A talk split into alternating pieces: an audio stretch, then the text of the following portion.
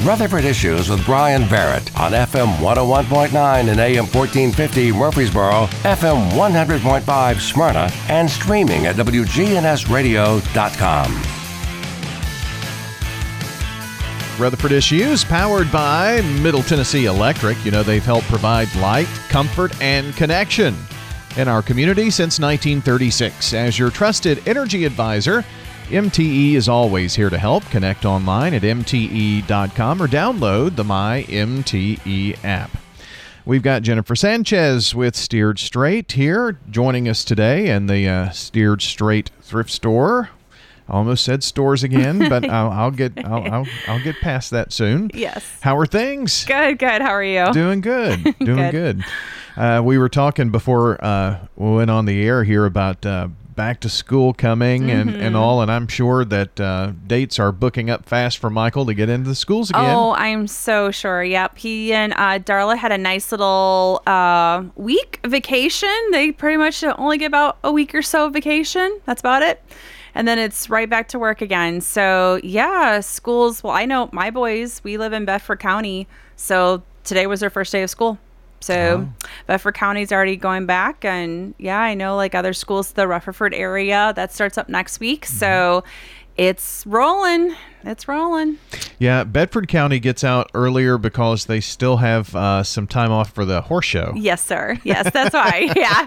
I was wondering if you were going to go down that road, if you were going to connect those dots. Yeah, yeah. Yes, I mean, so- that's kind of been a, a long-standing tradition. It's like they get a week out or something like that, but it's like, Yeah. well, you also go a week earlier too. It seems. We do. We do. So, yeah, that last week of the month, it's kind of nice, but I feel bad for the teachers because, you know, they get going. Yeah. They get going, and then all of a sudden they have to hold their horses. Uh, hold their horses. That's good. You should take that show on the road. I should. I should. uh, uh, one thing uh, about that, I won't go too far, but uh, uh, on this tangent, but I remember there were people that would take their vacation and rent their homes Mm-hmm. out just because people needed a place to stay in in They do. Bedford They still do. So- yeah, do they, do. really? Yeah, okay. they, yeah, they still do. That's kind of interesting.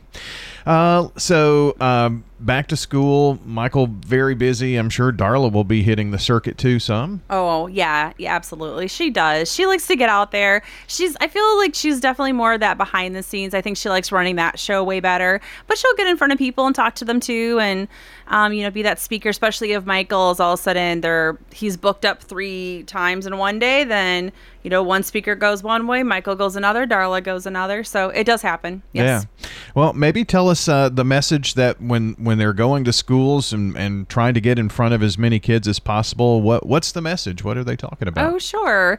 So Michael will come on in and he gives either a 60 or a 90 minute presentation. Um, and he starts out when he was a kiddo. I mean, he starts off at like just happy go lucky life. He had mom and dad, joy of the world, loved everything. And then a divorce happened.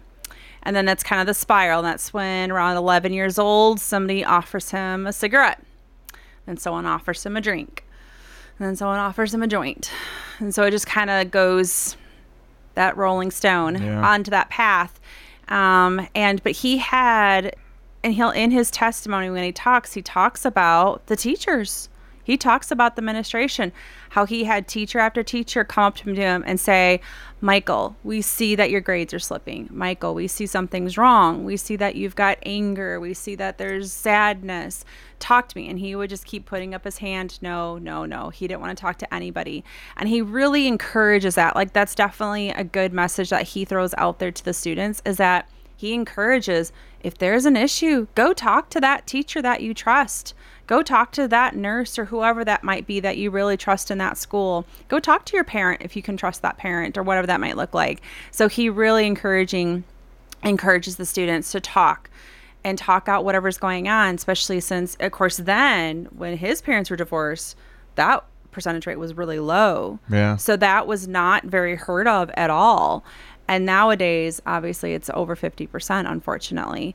And so it's very common. But still, kids are still hurt. They're still torn apart from that, and they still need help. So, Well- and that's part of this message, along with the drugs and the vaping and talking about other people's testimonies. And I'm sure that's some of the reason why we see what we see today with with Mm-hmm. young people and and it, it it's so much earlier in life it seems i mean you've raised kids and, Oh, yeah. and you know mine are in their 20s now and it's like um, I- you know back in my day it was you know high school you were dealing with some of the pressures that you do Yeah. in uh, early middle school now even Oh yeah, I mean, even thinking about my high school days, yeah, there was still. Um, I, I was blessed that my parents were able to put me into a Christian school, so I was definitely living in a bubble. But still, things got into our bubble every once in a while. I mean, there was still teenage pregnancy, and there was still drinking and, and alcoholism and um, smoking, but it was very minimal because our my Christian school that I went to in Illinois didn't put up with any of it. So I was very blessed in that sense. Um, but yes, I still was aware. I was still aware of what's going on. But yeah, what a teenager goes through today is just like mind boggling, incredible. And oh, my heart breaks. My heart breaks of what they have to just figure out. And just everything that's going on today is just crazy. Yeah, it, it certainly is. And what we are talking about the the message of, of trying to reach our young people, and Mm-hmm. you know, it's it's if it's one, it's worth it. You know, Absolutely, And, absolutely. Uh, but to get Michael out there to these places, it, it takes funds to do that, and I know you've got a lot of great community partners and and I'm sure grants and things of that nature. Mm-hmm. But also part of that is Steered Straight Thrift Store. It is, yeah. So we are a non for profit, so that money goes right back into keeping him out there longer. Um, if he's already in Arizona and's got stuff booked up, but somebody else maybe in that area heard his message and said, "Oh, please come to my school tomorrow. I've got time for you," and he needs to stay out there a day or two. That's what our funds take care of. It gets him to stay out there a little bit longer. Maybe he's got to rearrange his flight or book another night in a hotel or whatever that might look like. Um, so those monies go out there to help whatever that that all of a sudden cost that might have popped up. Yeah, and you know, plane tickets, travel, renting Oh, yeah. cars, all of that. I mean, Yes, it all adds up, Yes, yeah. it does. So, uh, at the uh, thrift store, you've got what is the first of the month? Remind us of that about that because it's what clothes and shoes. It is, yeah, the first of the month. Um, so that first week, it's clothes and shoes, and then I believe it goes into the second week is kitchen, third week is decor, fourth week is electronics, arts and crafts, and linens, and then once in a great while, we do have a fifth week of the month, um, and the whole store will be on sale. Um, I do know we there is a fifth week of this particular month, but I am going to be doing the big turnover from our fun summer clothes to those fall clothes. Really? Like, yeah, I In- know. in people August? Want, I know people want the sweaters and hoodies already. I think they. I think if they feel like if they wear it, it'll come.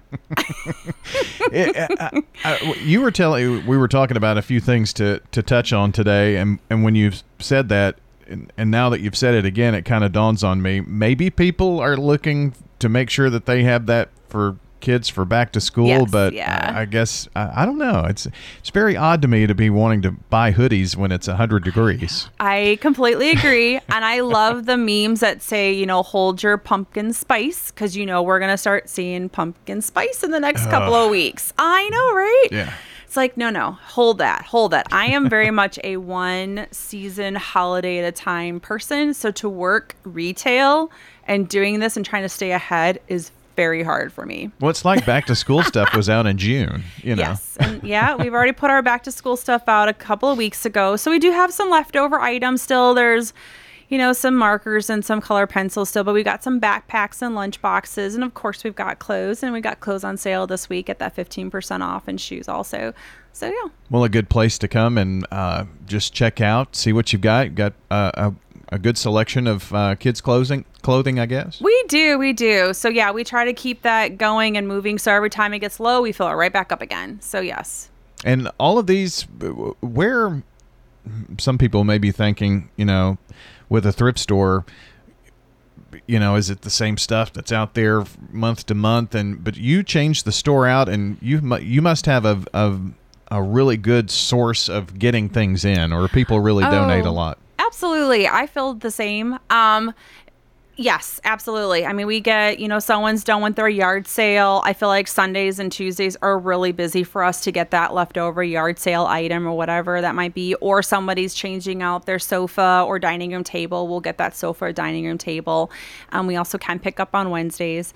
And so there's, there's, yes, I, we've got a great, yeah, our donation base and our people who give and what they give is phenomenal.